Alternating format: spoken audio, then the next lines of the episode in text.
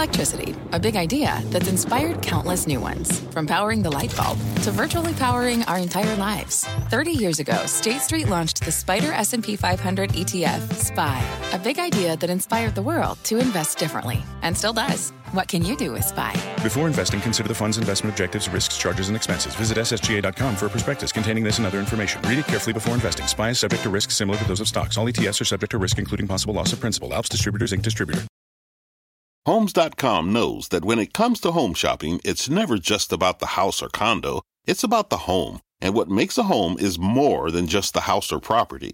It's the location and neighborhood. If you have kids, it's also schools, nearby parks, and transportation options. That's why Homes.com goes above and beyond to bring home shoppers the in depth information they need to find the right home. And when I say in depth, I'm talking deep. Each listing features comprehensive information about the neighborhood, complete with a video guide. They also have details about local schools with test scores, state rankings, and student to teacher ratio. They even have an agent directory with the sales history of each agent. So when it comes to finding a home, not just a house, this is everything you need to know, all in one place. Homes.com. We've done your homework. My mission is simple to make you money. I'm here to level the playing field for all investors. There's always a bull market somewhere, and I promise to help you find it. Mad Money starts now. Hey, I'm Cramer. Welcome to Mad Money. Welcome to Cramerica. Other people want to make friends? I'm just trying to make you some money. My job is not just to entertain, but to educate and teach you. So call me at 1 800 743 CNBC or tweet me at Jim Cramer. Was this the bottom? Not so fast. After yesterday's horrific 1,100 point decline on the Dow, it lost another 567 points this very morning, but then spent the rest of the day whipsawing back and forth before ultimately rebounding like crazy in the afternoon. Dow ultimately, re- ultimately going up 567 points. Hey, same amount that it fell at the opening. S&P vaulting 1.74%, biggest comeback since October 2011. Nasdaq surging 2.13%. So how much can you trust this bounce?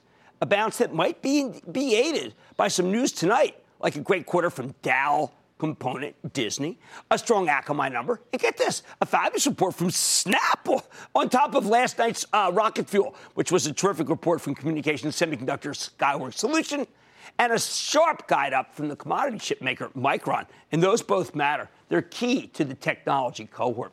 Look, I think we cleaned out the bear den. When we opened down that fabled 567 Dow points and then pirouetted hard for the rest of the day, I think we wiped out the weak handed investors. That has to happen in order to be able to build a base to go higher. We dealt with some mechanical issues that exacerbated the decline. But unfortunately for the bulls, the fundamental issues that caused investors to get clobbered in the first place are still with us, even as the tape suddenly got a lot more bullish. We put all the money, for instance, we took out last week, last Tuesday for the Chadwick Trust back to work today and into the weakness. And we have more money we want to put more put into stocks but as we told members of the ActionAlertsPlus.com club, well, you can't chase a flying market. And once again, right now, we got a flying market. Can't chase it. If you want to understand where we are, you need to know what caused us to get hammered in the first place. Because unfortunately, many of these issues remain pretty relevant even after today's rally. Remember, this decline didn't come out of nowhere. It had concrete causes. First, bond yields soared thanks to Friday's strong employment report. When interest rates rise dramatically, even if it only looks like a big percentage increase because it's coming off a very low base, investors become a lot more risk averse, meaning they sell some stocks. For years, bond yields were too low to represent any real competition to stocks. But as they creep higher, treasuries represent a better and better risk free alternative to the insanity of the stock market. It's tough to trust the asset class if it can do what it just did in the last 48 hours, isn't it? But really, the rise in bond yields is just one facet of this issue. Because the other thing we saw in that employment report was the prospect of meaningful wage inflation. Well, we haven't had to fear wage inflation for ages. But now that it's potentially, potentially rearing its ugly head again, it, it has an impact on the stock market. Inflation makes investors less willing to pay up for stocks because stocks are known uh, what we call long dated assets. They're valued based on their future earnings potential. Inflation makes those future earnings less valuable because it erodes the purchasing power of a given dollar. There you have it. It's undeniable. You combine higher interest rates with newfound inflation fears, throw in some stretched valuations, and you can see why we had this meltdown. and why we could have some more selling after a deserved rally. But if the direction of the decline was logical, and I am saying it was logical, we were due for a pullback. The velocity of the decline, well, that was absurd. This is important if you want to get your head around why we were able to snap back so rapidly this afternoon. See, I think the velocity of the sell-off was directly related to some abstruse financial instruments that ended up putting a ton of additional pressure on the actual S&P. If you really want to get into the nitty gritty, this small exchange traded product that people use to short the volatility index, the velocity shares inverse VIX, went bust. And it put immense pressure on the market itself. Now, I've often railed against these kinds of products. And this inverse VIX thing, the XIV for short, was practically designed to fail. Should never have been built. But many hedge fund managers figured to take advantage of the market's placid nature. Remember, until a week or so ago, it was very placid by loading up on XIV, which was a way to bet against volatility. Of course, the VIX tends to have these huge spikes when the market gets clobbered and you least expect it.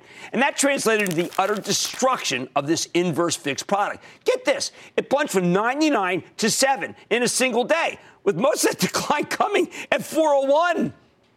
Yeah, when the market was closed. This matters because the owners of these pieces of paper pretty much got wiped out. And those of them who bought this junk on margin, they came in, they sold S&P 500 futures to raise money right at the opening. That was the proximate cause of the gigantic midday decline uh, yesterday. You, the one where I came on and said, listen, it's a flash crash, but I called it the Pats crash. And it's also why we went down 567 at the opening. I was here telling you it was phony, and you had to buy it. I sure hope you listened. Hey, I only knew because I've been around for way too long. Now, though, we're digesting the uh, selling from this silly inverse uh, VIX product. Investors will uh, please pull your money out if you got it with any of these clowns. The other factors, the worries about inflation and higher interest rates, they're still with us. In short, happy days are not necessarily here again.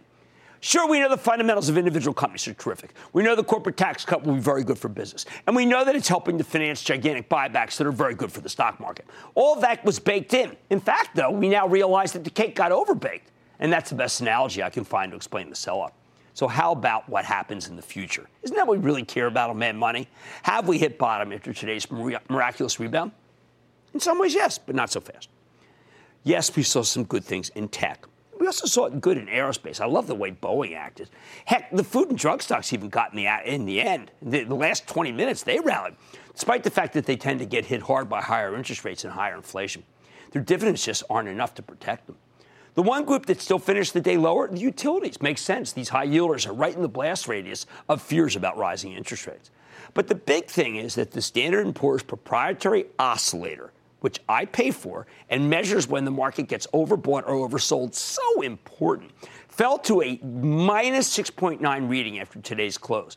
Do you know that anytime it goes below negative 5, that's considered very oversold and tends almost always to lead to a bounce, almost meaning that during the 2007 2009 systemic risk, it didn't. If you look at the history of the last three years, though, when it's been pretty good in the economy, we only have five periods where the oscillator got this low. And four of them turned out to be fantastic buying opportunities beyond what we saw today. Let's go over them so you know what I mean. The first comparable negative reading came in late August of 2015 when investors dumped stocks because they were worried about a slowdown in China. What happened? The market jumped 5.6% over the following week. The worry subsided. Or how about the January 2016 beating? Where we got crushed by the vicious decline in oil, down to $26 a barrel. Once again, one week later, we had rallied 3.9% as oil regained some, at, some altitude.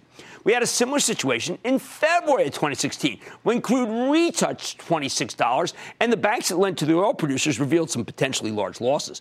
Same story, up 6% as oil stabilized. Finally, the last time we rallied after the oscillator was this low was back in November 2016, right before the election.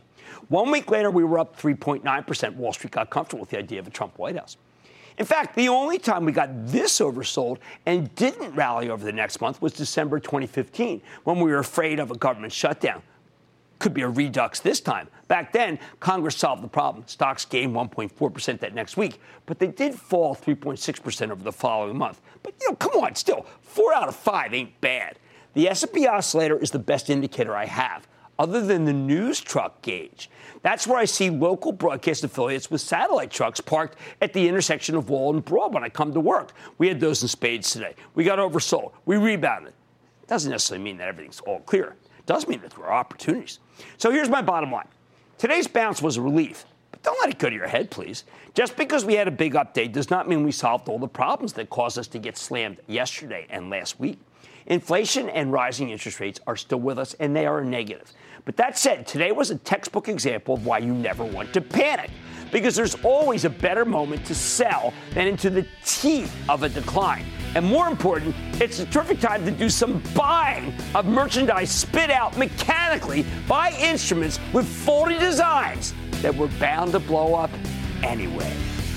Well, man, money tonight. Even if the horrendous decline yesterday, it's important to remember stocks remain a great way to create wealth. Case in point, FANG! I'm going off the charts after coining the acronym nearly five years ago to see if the group can continue to gain momentum over the long term. Then the market has been all over the place today. I know you got questions. I'm opening up the phone lines to talk it out. Very special strategy session.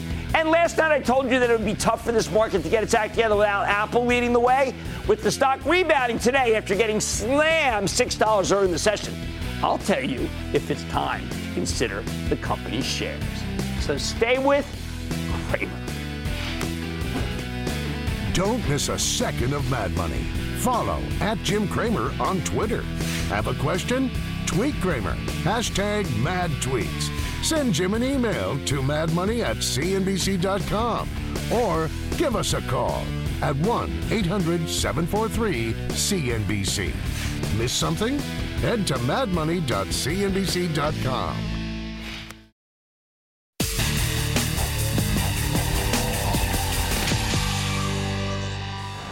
Fang! Facebook, Amazon, Netflix, and Google. Now Alphabet. Fang! Fang! Alphabet, the parent of Google, the G in Fang. Fang! Fang is Fang dead. Fang, Fang, Fang has Fang died.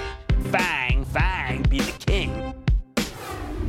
I mean, really. Hey, did you see I had the same outfit on for one of those fangs? But it was old, and that was before the Eagles won. Now, after all the things that went wrong with this market yesterday, the hideous losses, the Pats crash, oh, come on, humor me with that. The absurd after hours action, and now the Dow roaring back in the afternoon, right on sked, by the way. Why should you even bother with stock picking? What could possibly be worth having to do with an asset class that can turn on you in an instant, even if it rebounds somewhat the next day? Why would anyone want to put themselves through this kind of agony for de minimis ecstasy? Simple. Even when you account for the occasional horrific decline, the stock market remains the best engine of wealth creation mankind has ever devised. And when you pick the right stocks, the gains, well, they can be downright stunning and much better than a passive S&P fund, just for the record. That's why tonight we're going off the charts with the help of Bob Lang, the founder of ExplosiveOptions.net, as well as being the brilliant technician in the all-star team behind the Street.com's Trifecta Stocks newsletter, in order to illustrate exactly what I'm talking about here. Lang's newsletter is a must-read, because here's the thing. Almost exactly five years ago, Lang had this idea for a cute acronym that would sum up the hottest growth stocks around. FANG, short for Facebook, Amazon, Netflix, and Google, which has since become Alphabet. Hey, I like the idea so much that I shamelessly adopted it. Some would even go so far as to say I stole it. I like appropriated best. Well, it didn't take long for the rest of the industry to follow suit with FANG. Now, the past week, it's been mighty rough on FANG. Alphabet disappointed, got hammered. Facebook reported what I viewed as a good quarter, but their commentary confirmed somewhat of a bearish narrative about the stock. And of course, Amazon and Netflix got slammed yesterday, along with the rest of the market, despite the fact that they're both doing very well. That said, let's consider how you've done if you bought the FANG names five years ago when we recommended them. Facebook has surged 547 percent. Amazon's gained 441%. Netflix has skyrocketed 967%. And Alphabet, the weakest of the four, still rallied 183%. On average, the FANG stocks are up 534%. That's a six fold increase in just five years. That's why we try to identify individual winners. That's why it's not so futile to watch Mad Money. That, uh, that's why stock picking is worthwhile. Normally, you'd only expect to see such mammoth gains from tiny, small cap stocks. But these are some of the largest companies on earth, and they're right in front of you. They're like the purloined letter, to use a literary reference. To put their moves in perspective, the Nasdaq's up 124% during the same period. S&P's up 78%. That's not bad. but FANG leaves the averages in the dust. More importantly, for the last five years, FANG has been incredibly resilient. As Lang points out, the so called experts tried to crush these stories over and over again. They laugh at them. It's like, you know, it's like Carrie in the gym. I mean, none of it really mattered. Every time FANG bounced back, the group has incredible staying power thanks to the visionary leadership of Mark Zuckerberg at Facebook, Jeff Bezos at Amazon, Reed Hastings at Netflix, and Eric Schmidt and Larry Page at Alphabet. They got big support and cast there. The question we need to ask ourselves now, though, is if FANG can continue to perform this way. I mean, think about it. After five years of incredible performance, hundreds, hundreds of billions of dollars in market cap created, can these stocks really have more upside? Or are we suddenly in a not so brave new world where we need to get more cautious? Has the law of large numbers been repealed here? Let's start with the daily chart of Facebook, symbol FB. Now, Lang notes Facebook is making a nice consistent pattern of higher highs and low and higher lows for ages. Well, this is bullish, right? But what about this ugly, ugly, ugly breakdown yesterday? Okay, the stock pulled back to 180, and then t- today it briefly dipped to 177 before bouncing back to close at 185. Lang points out that Facebook has a nice floor of support right here at just under 180, which clearly did hold, although, you know, you could argue blah, blah, blah. Since last fall, the stock has bounced from this level three times. Will it bounce again? Lang thinks so. He likes that the Chaikin money flow, which measures the level of buying and selling pressure in a stock, has remained positive a little itsy bitsy there, indicating the big institutions still have an appetite for Facebook.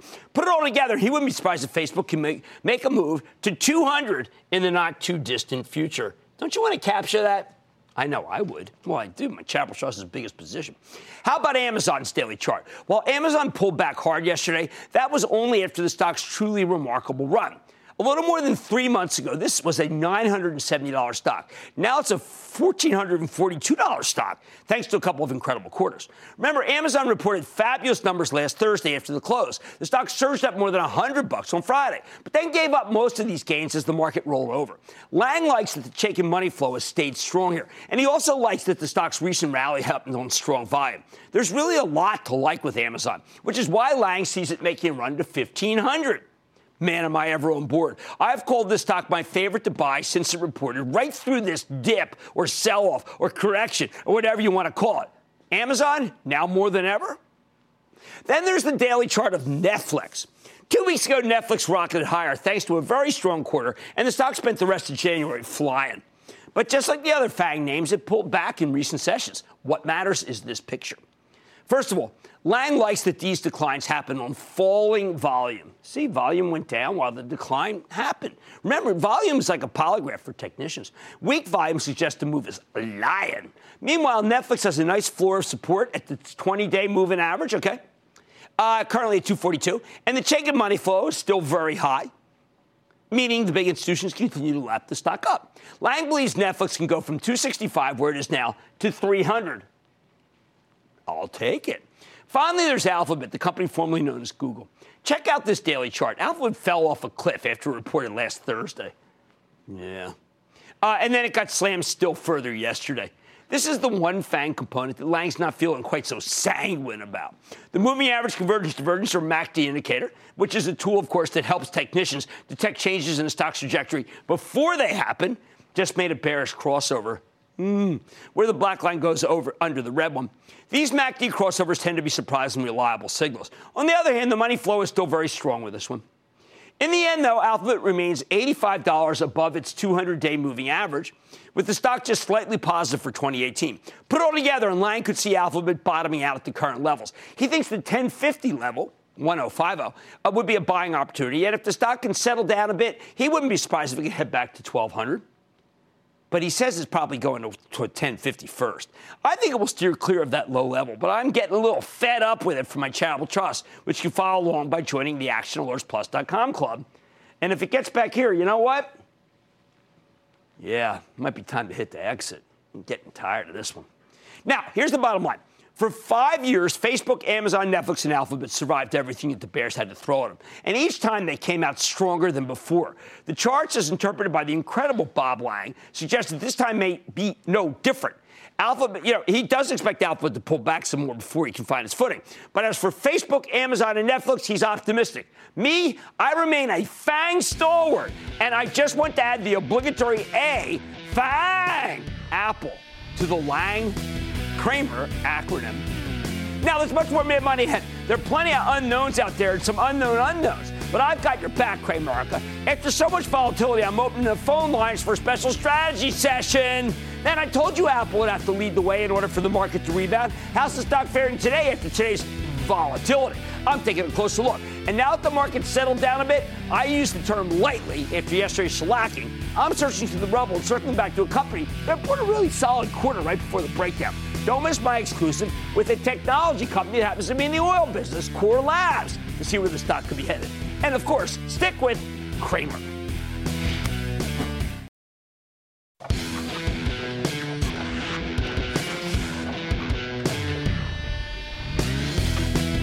Uh, talk about a roller coaster ride. Stocks all over the map after yesterday, and they closed strong after a long overdue sell off.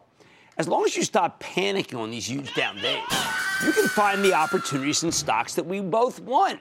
So let's dig deeper into this crazy day and make sense of the Dow's ride from low, down 567, to high, up 567. I'm opening up the phone lines, take all your calls, and it's a special sell off strategy session. Why don't we start with John in my home state of New Jersey? John. Jimmy, booyah from Basking Ridge, New, Basking Ridge, New Jersey. You know that inexpensive town. Oh, boy, yeah, that's yeah, that's um, uh, that's a good zip code. What's up? Yeah, it's a fruit. Well, it, it ain't so it ain't been too good the last few days. Anyway, listen, Jim. Here's my question or my concern. I'm all in. What do I do? I hear people moving money around. You know, get out of this, do that. I hear the Nigerians put, you know, put a put in February and then put another put in April. I don't even know what they're talking about. I put everything in. That's my put. I got 82% in equities, 14% in fixed income, 4% in cash. So I got to know where to go. I use that cash you know, to run the family and a little bit extra to go to the Dibberry uh, Inn once in well, a while. Well, let me ask you, what's the time frame that you might need the money? I mean, if we're talking 10 years and you're, I don't know how old you are, but that might be okay. I, not, not for 10 years. Well, I mean, what I, you know, look, if you're investing for the long term, right.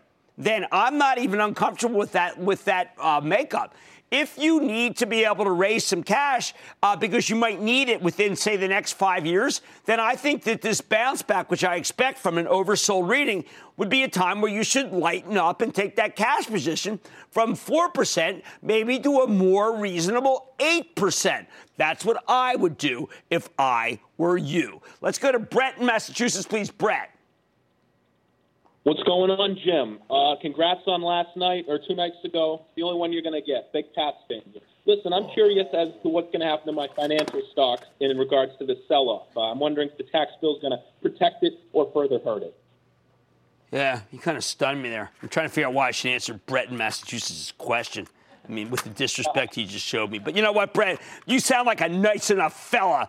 Um, I think that there's a lot of people who uh, felt that you know, no matter what, Stocks had to go higher because the companies got all this new money. What they didn't count on is the companies themselves, in many cases, the CEOs are saying, Whoa, I mean, we're doing good, but we're not doing that good. So you may not have the uh, the buyback underneath like you thought one other time. Also, I mean, let's remember, January was the most that the public has ever has been in in years and years. And because of that, and because I think they're in, because of the tax code change, we got overheated and now we're cooling off. Kind of like, you know, I made some broccoli last night. And I figured, hey, broccoli's so good for you. But, you know, if you put it right in before you let it cool, it burns the heck out of your mouth. Uh, apropos of my new diet. Kosh in Virginia. Kosh. Uh, hey, Jim. Um, thank you so much for being of service and helping others. Oh, thank you. Thank you, man. Um, I can really tell all you can, can really tell that you really have a good heart and you care for others. Ah, so thanks thank a lot. You. you. know, can never care enough is my take. How about this Chris Long donating his paycheck from the Eagles to a uh, good yes. cause of, of, racial harmony and and, intel, and and learning? I mean, I got to get more like him. He'd be the man. you are like him, Jim. You are like him. Yeah, he's just the best. How can I help? So, um, this week has felt like like a Fred Sanford cardiac market. You know, it almost felt like the big one. You know, um, although I know, um, I know it wasn't no. the big one. Right. Um, many investors like me have bought have bought stocks within the past 12 months. Okay. And um, and would have short-term capital gains if we if we sell or trim. Right.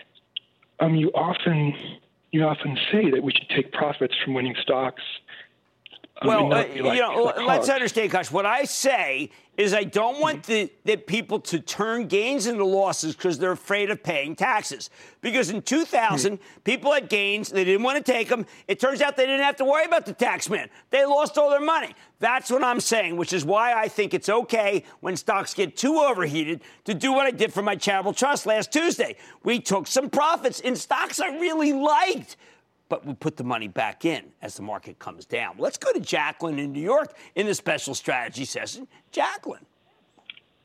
Hi, Jim. Booyah. Booyah. What's I'm, going on? I'm a teen investor here with my mom.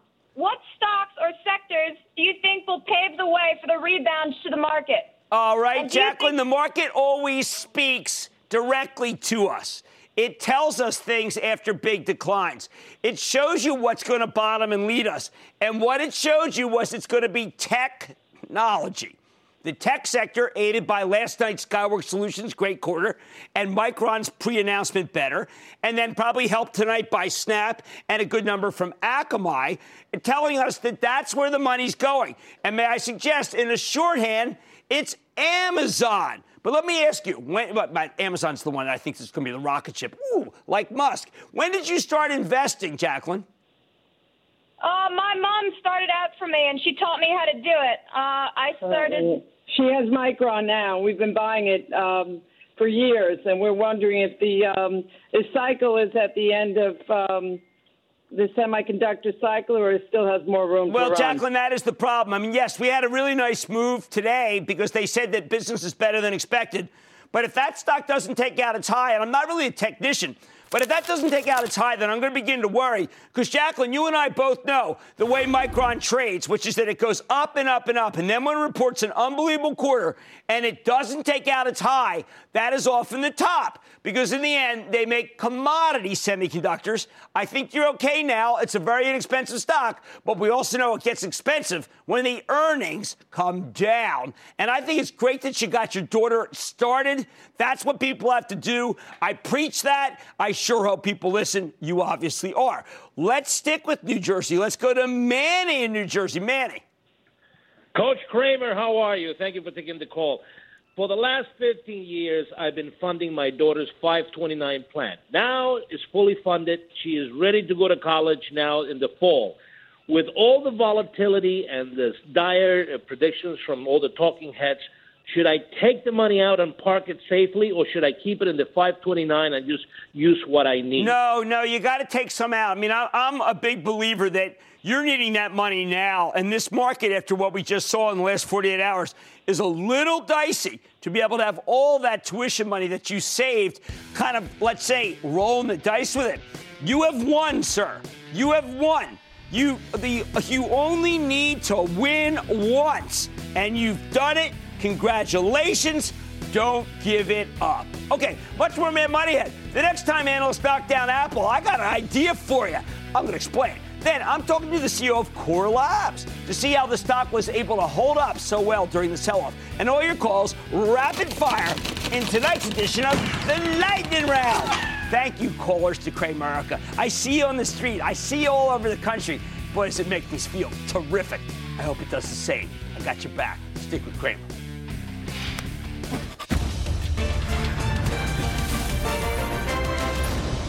Tomorrow, kick off the trading day with Squawk on the Street.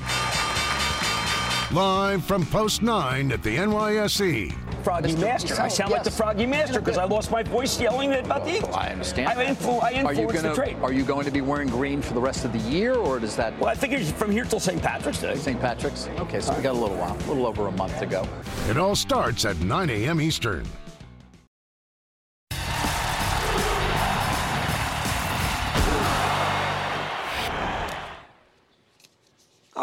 Last night I told you it'd be tough for this market to get its act together without Apple leading the way. Today, after getting knocked down a couple of bucks early in the session, Apple stock turns around and rebounds like crazy, ultimately closing up $6.54. And yes, leading the way for the entire market with its bullish pivot. Glad we got that right. What makes this all the more impressive is the fact that Apple stock is coming back even as it's under constant enfilading fire from the so called analyst community. Maybe they should call it a village, not a community, because it takes a village to be as wrong as many of these guys are on Apple. Ever since the world's largest company reported last Thursday, delivering strong top and bottom line numbers, but a lackluster iPhone sales forecast, the long knives have been coming out. But I think Apple is at its best when the analysts are at their worst. Right now, the bear case we're hearing all over the place is that the new iPhones, the 8 and the 10, are such a disappointment. The demand is so lacking that this cycle may turn out to be the iPhone 6 cycle all over again. That was their last suboptimal product launch. Apple rolled out the iPhone 6S in September 2015, and the response to the consumers was indeed tepid at best. Uh, these are the ones that would bend out of shape when you put them in your pocket. All told, the stock plunged nearly 30% from its highs in late 2015 to its bottom in May of 2016. I think you're going to hear this comparison a lot going forward, but, and this is a gigantic but, I think the analogy is totally bogus. The Apple of today is in much better shape than the Apple of early 2016. First of all, just look at the darn numbers, for heaven's sake. When the iPhone 6 hit the market, Apple experienced a major slowdown. It is true. The first quarter it was on the market, the company saw just 2% revenue growth. By the second quarter, Apple's sales and earnings both shrank by 18%. The quarter after that, they had 18% revenue shrinkage and 23% earnings shrinkage a lot of shrinkage. In short, back in 2016, the numbers did get annihilated and estimates had to be slashed left and right. The stock only stabilized after CEO Tim Cook came on our show when it was trading around 93 bucks and assured us that everything would be okay and that the best of times lay ahead for Apple, including lots of very strong products that customers would love. Good call. Tim Cook delivered, and the stock has given you a phenomenal gain since then. However, now many analysts are saying, well, forget about that. Just like we heard during the iPhone 6 cycle, they're telling us Apple's best days are behind it. And it's spooking many, many people into trading the stock rather than owning it. Here we go again. The rhetoric may be the same as the iPhone 6 cycle, but you know what? Frankly, nothing else is. Let's compare that situation to right now. Next quarter, these same skeptical analysts are projecting that Apple will generate 17% revenue growth not shrinkage. And 30% earnings growth, not shrinkage. Even if they end up disappointing, Apple's results will still be in the positive territory. That's nothing like 2016, where the numbers were actually in decline. Beyond that, we went over what Katie Huberty of Morgan Stanley, the single best analyst who covers Apple, has been saying to those who are smart enough to listen. She points out that unlike 2016 when China was decelerating, these days Apple's taking market share and growing like crazy in the People's Republic. It's everyone else there that's kind of doing poorly, which is terrific, I think, for Apple's future. Meanwhile, the company's service revenue stream, Apple Music, Apple Data, and so on, is growing like a weed. It's an 18% clip. This was a much smaller part of the equation two years ago, and it's now starting to take on the razor razor blade business model that's so sensational for shareholders because it's like an annuity a growing one at that. I pay it. I don't know about you, I'm totally insensitive to my Apple bill, especially since I love to have my pictures backed up on the cloud. I mean, how about you? How do you feel? I mean, don't you feel the same way? Come on. The only bills I never bother to scrutinize these days are, let's see, my Netflix, my Costco, my Amazon Prime, and my Apple. Everything else I put under the microscope, and I just pay. I mean, I see it in my see it in my ma- email. I say, okay. I mean, they could double the price. I think hardly anyone even notice. I mean, maybe triple it for heaven's sake. And of course, there's all that app, that Apple Cash. They don't call it that, but I like it. Apple Cash, and they could repatriate it, which the company could use to buy back stock or raise the dividend. Now, Morgan Stanley's Huberty saying that if Apple returns 163 billion to shareholders, yeah, you heard that number right, 163 billion. Its stock is now selling at just 11.2 times their 2019 fiscal year earnings forecast. That makes Apple cheaper than most of its information technology peers, despite that rapidly growing recurring revenue stream. I would go one step further because she only covers tech, that it actually is cheaper than almost every stock I follow. And I, I follow like 500 S&P stocks. Yep, Apple has the firepower to buy back 20% of its share count, and it's growing its installed base to 1.3 billion users. By the way, that's a 30% increase in two years. And they're all candidates to make more and more recurring revenue product streams. This stuff has really high margins, too. Apple had a much smaller base during the disappointing iPhone 6S cycle that so many allegedly bullish analysts are comparing it to. Of course, most of these uh, bullish analysts are simply bears in bulls' clothing.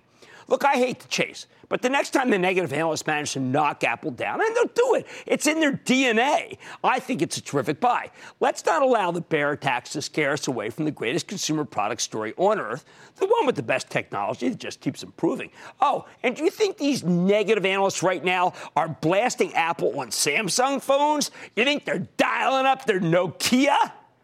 Please, they'd sooner lose a hand than give up their iPhones. Maybe both. Mad Money's back after the break.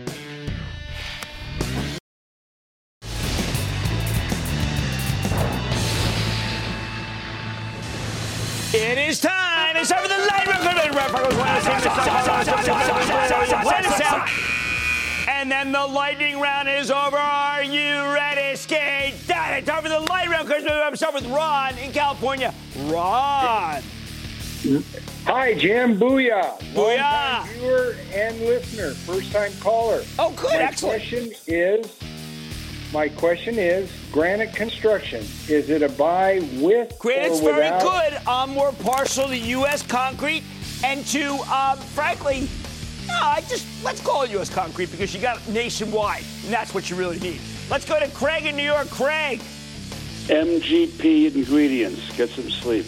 It, I don't need no stinking sleep. Then I won't be able to think about the Eagles. Okay, here's the deal. That is a really interesting company. We got to do a segment on it because it's about ingredients and additives. A lot of people tell me there's a lot more to it than that.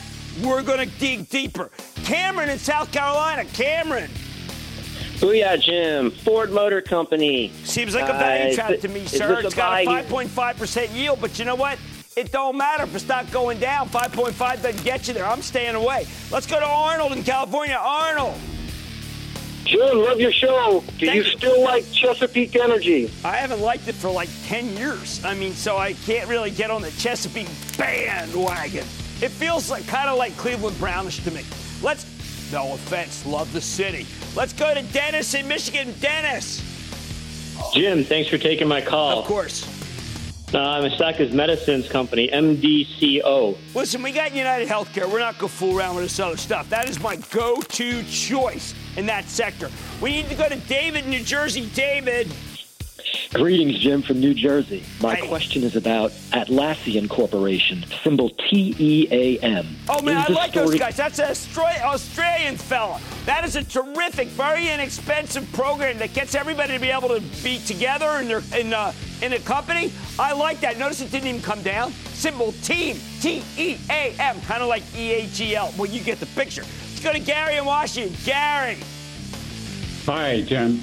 Uh, thank you for the call back. I'm a physicist that's turned into a stock player due to you, and I enjoy it. And I like your rationale, too. Um, I'm looking at AVAV, or AeroVironment, and their farm plan as far as drones go with respect to the climate stuff that's happening in the Midwest. What do you think they're going to do? I think that there's a private company that I know that also does agriculture. They've got re- they do have uh, agricultural drones that actually I think may may be able to give this company a run for the money. And I like the military side more than the ag side. It's down 15% about for the year. I'm a, call me a buyer, not a seller. Let's go to George in West Virginia. George. Mr. Cramer, I like what you do.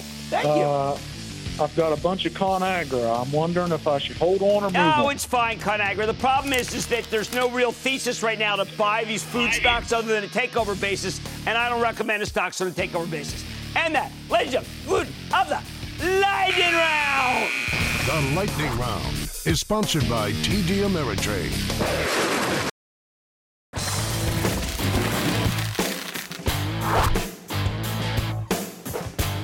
Now that the market's begun to settle down, the aftermath of yesterday's shellacking, eh, maybe it's time to pick among the rubble. This is the moment where you search for the ashes for high quality stocks that may have gotten hit harder than they deserve. How do we know something is high quality? I like to circle back to the companies that just reported solid quarters right before the big breakdown. Take Core Labs, CLB, the technologist of the oil service space. These guys use their tech to help oil companies analyze rocks and fluids in the reservoirs, showing them the best place to drill in order to get the most oil out of, out of the oil fields. Now, the stock of Core Labs had the misfortune of reporting a robust quarter last Wednesday, not long before the entire market started rolling over. Company delivered inline sales and earnings, and management told a real bullish story on their conference call about how oil producers will keep adopting Core's technology in order to drill more efficient wells. Plus, with crude back in the 60s, even if it pulled back in recent days, we're seeing offshore drilling make a bit of a comeback, which again translates into more business here. I think that's why Core shares have held up so well during the sell-off, only dipping 5% on Friday and Monday and bouncing $2.67 today. So does this stock make sense here? Let's check in with David Demshur, the chairman and CEO of Core Laboratories, get a better sense of how his company's doing and where it's headed. Mr. Demshur, welcome back to Mad Money. Hey, Jim, thanks for having us back on Mad Money. And how about those Eagles? Uh, well, oh, don't get me started. I won't be able to think about anything else. That's why I wore another green tie. I got about a half dozen of them.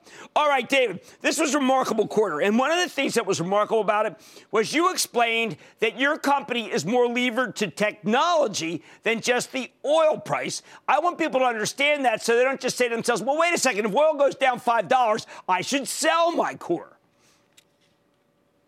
Not so, uh, Jim. Uh, the application of technology is catching on more and more in the oil field. If you just look at the efficiency of drillers in the U.S. in these unconventional plays, break even used to be up somewhere around uh, $80. Break even now is down around $40. It's a lot of applications of Core Lab technology that helps them do two things. Number one, produce more oil and gas every day. And number two, produce more oil and gas over the life of the field. Right now, on average, an unconventional play only produces about 9% of its total in place oil. With Core Lab technology that we're developing, we're hoping to increase that number up to maybe 14 or 15%, which would be a 50% increase in the amount of recovery from these unconventional plays. Well, I think you, uh, and I want people, I urge people, you have a really great conference call where you have a lot of people speaking and each one's got so much to add.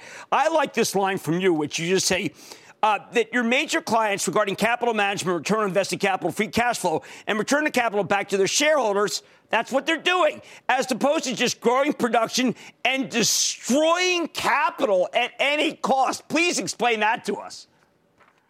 Jim, if you look over the last 10 years, uh, starting back in 2008, we had a strong run from 2008 all the way up to 2014. During that period, however, a lot of the explorers in the US and worldwide destroyed capital. They were spending more money than they were going to recover from producing oil and natural gas.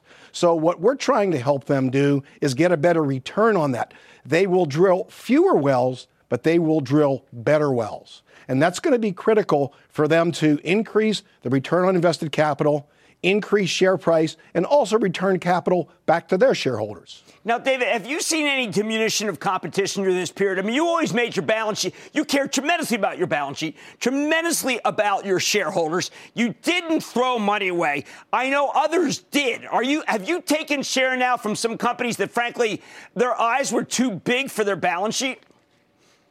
Well, I don't think we've taken market share, Jim, but what we've done is we've created some market share. For instance, in this enhanced oil recovery in unconventionals, no other company out there was thinking about that. Where we started to put in place projects two years ago, we continue to work on that today. So we might not be capturing market share, but we're creating new markets for Core Lab to thrive in. And uh, in this creation of new markets, are they uh, getting any lift?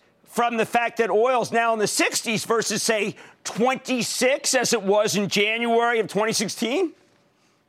Oh, for sure. You see great companies like Pioneer Natural Resources, uh, EOG, Occidental, Chevron, Shell, BP. These guys have all gotten a nice lift on share price. And if you look at BP's numbers this morning, they sported some very, very nice returns and some very, very nice discoveries that they've made over the last couple of years. All right, so how do we feel about oil uh, price in general? Or can we just kind of say, you know what, as long as it stays in this area, let's not need, we don't need 80, we don't need $100 oil.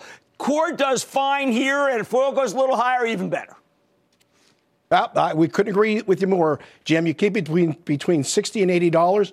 Uh, we're very happy on that. If you look at worldwide production, the world has drawn on inventories now 17 months in a row. So worldwide inventories are now right around 40 days of supply. Usually at that level, you start to get very stable oil prices. Once we dip below that 40 day in inventory, we start to get increases in crude prices, and we think that's going to happen over the next six or so months. Well, if that's the case, then uh, it makes it, it makes it understandable why core stock is held up as well as it has. Also makes it understandable why the stock can go even higher. David Demshur, Chairman and CEO of Core Labs, thank you so much for coming back on Mad Money. Look, uh, oil it does act better but more importantly, technology is creating new markets. You heard what David Demshur said. That makes me like CLB all the more. Stay with Cramer.